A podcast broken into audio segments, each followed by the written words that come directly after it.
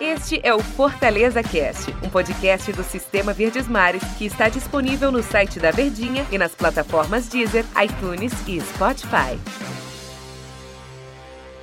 Olá, amigos do Fortaleza Cast. Eu sou Ivan Bezerra, repórter do Fortaleza aqui na Verdinha, repórter da Rádio Verdes Mares. Eu sou Alexandre Mota, repórter do Diário do Nordeste.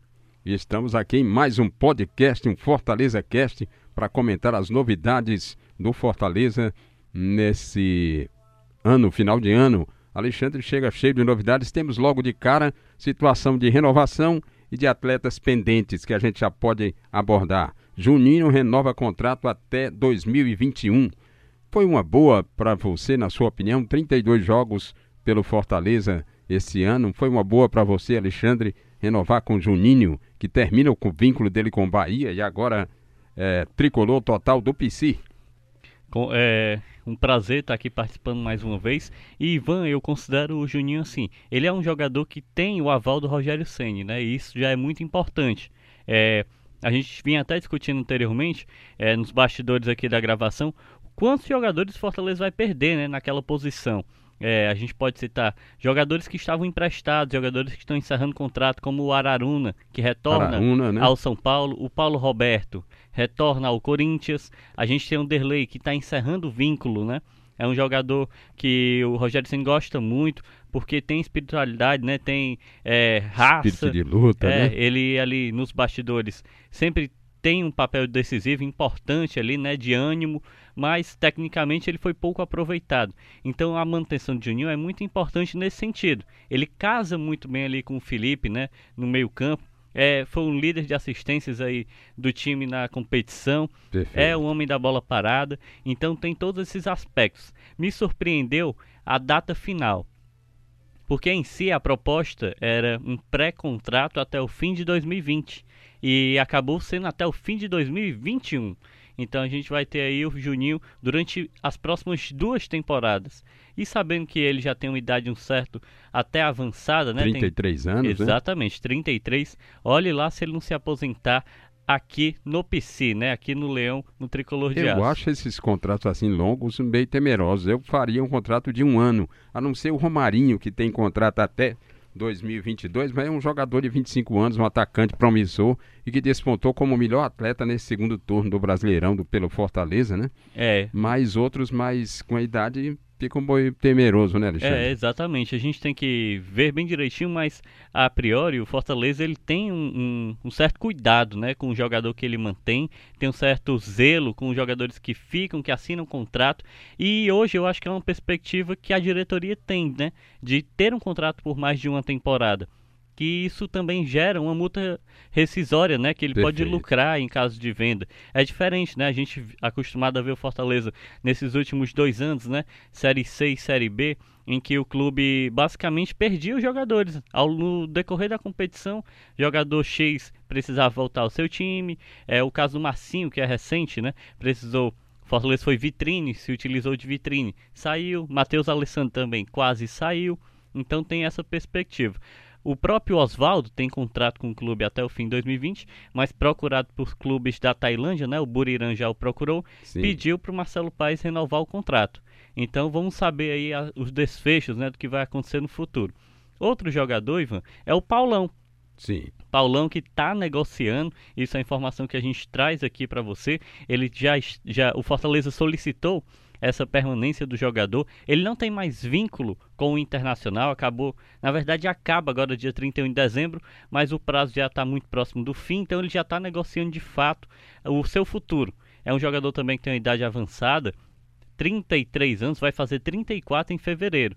É, o que a gente sabe até o momento é que ele está tentando um contrato de, um, de dois anos também, como o Juninho fez, mas o Fortaleza está ali tentando um, um, ano. Então, essa negociação está em andamento, estão tentando chegar num acordo ali. É possível que chegue e é um, mais um jogador para função, né? Ali você tem três zagueiros já confirmados, tem o Jackson, tem o Roger Carvalho, que está machucado, né? Então ele nem conta com ele na pré-temporada. E tem o Quinteiro, então são três zagueiros, acho que é o setor que o Fortaleza tem que buscar. E eu já faço a pergunta também para o nosso querido Ivan Bezerra. Eu considero Sim. o ataque hoje um setor prioritário. A gente sabe aí, houve uma especulação sobre o atacante André, que cerrou Grêmio, com, né? com o Grêmio, né? É, isso já foi totalmente desmentido pela diretoria do Fortaleza, não está em busca daquele perfil de jogador, mas eu considero o ataque prioritário. Não sei qual a sua opinião, mas a minha eu defendo porque o Rogério Senna ele gosta de utilizar quatro atacantes, um sistema extremamente ofensivo, com quatro atacantes mais dois centroavantes e dois pontas. E agora ele está sem esses pontas, né? Porque Isso. se a gente avaliar Matheus Alessandro voltando ao Fluminense, o André Luiz que fazia a função voltando ao Corinthians, Corinthians. né? Então a gente tem um Edinho que o Fortaleza tentou ficar com ele, voltando também ao Atlético Mineiro. Felipe Pires vai lá pro Hoffenheim, da, né? Volta para a Alemanha, né? Isso. Então a gente está aí, eu considero um setor que o Fortaleza tem que começar a agir e ele de fato precisa buscar uma peça ali, né, que possa pelo menos em primeiro momento ser reserva, porque a Isso. gente tem ali Oswaldo e Romarinho que terminaram a temporada em alta. E o, o Rogério Ceni gosta dele, sempre gostou de jogar com nove atacantes, de trabalhar né, no elenco pelo menos nove atacantes. Ele chegou a ter no, no Brasileirão. Então, porque ele, como ele utiliza quatro, é praticamente quatro e quatro, ainda sobrando um por jogo, porque eles se quebram, levam os cartões, né? Se contundem, etc. E de- dessa maneira fica uma posição, posições carentes. Ele o doutor Daniel de Paula, ao falar com a gente, negou que tivesse ido atrás de André, ou tivesse André do Grêmio colocado esse centroavante no radar do Leão, porque ele falou em Ederson, que tem para o comando de ataque, tem Cariús, tem o Wellington Paulista e tem Chiesa. É evidente que, que o Chiesa, apesar de ter crescido de produção, mas se fosse perguntar a um torcedor do Fortaleza, ele preferia fazer uma permuta aí do Chiesa por outro. Isso a maioria dos torcedores do Fortaleza. Outros já viram o Chiesa crescer muito na reta final. Até o Rogério Ceni disse: olha, esse Chiesa que nós estamos vendo aí é o Chiesa que nós pensamos nele e contratamos, né? contratou, né, por causa Contratou disso. por causa disso aí, do que ele fez nessa reta final dos sete jogos finais do Brasileirão, quando o Chiesa marcou um gol no Corinthians e passou a deslanchar realmente.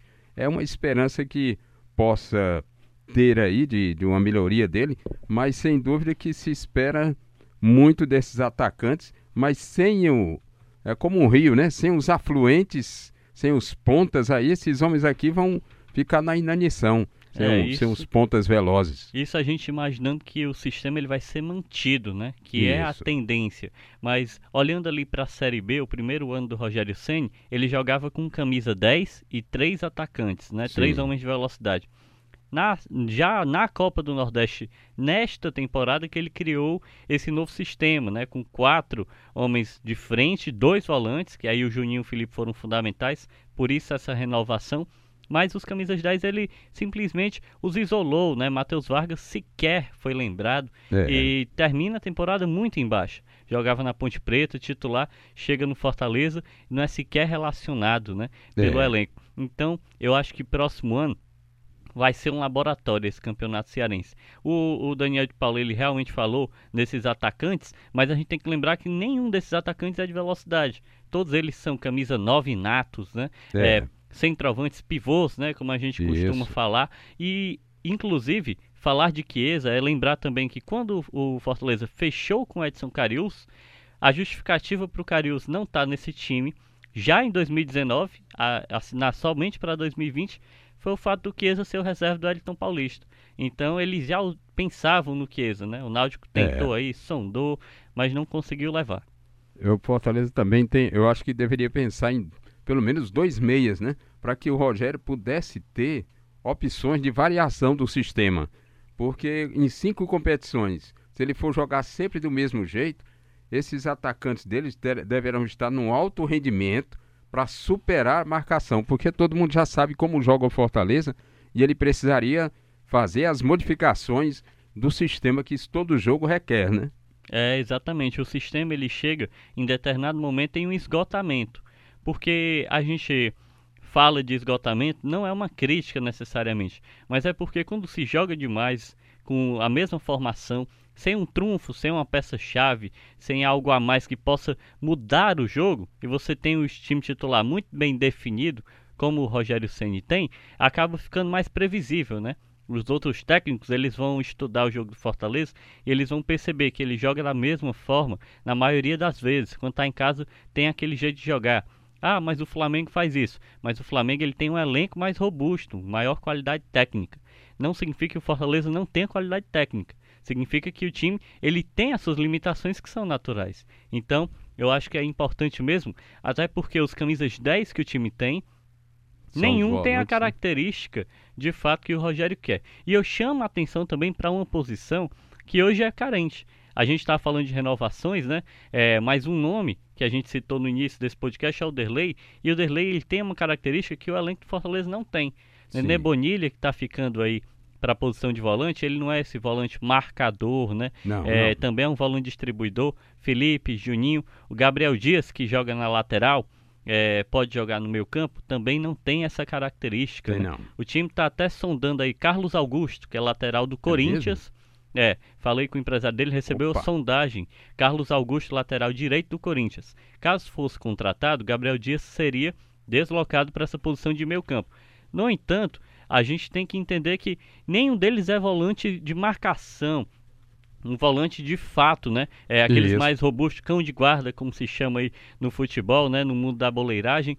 Então, seria um perfil que é necessário ter, mesmo que se utilize pouco, porque em determinado momento você precisa ali fechar a casinha, né? Tentar se pressionar ainda mais com essa série de competições. Temos aí a Sul-Americana, vai enfrentar logo o Independente, né? O time argentino de mais tradição, então é preciso ter esse cuidado. Perfeito.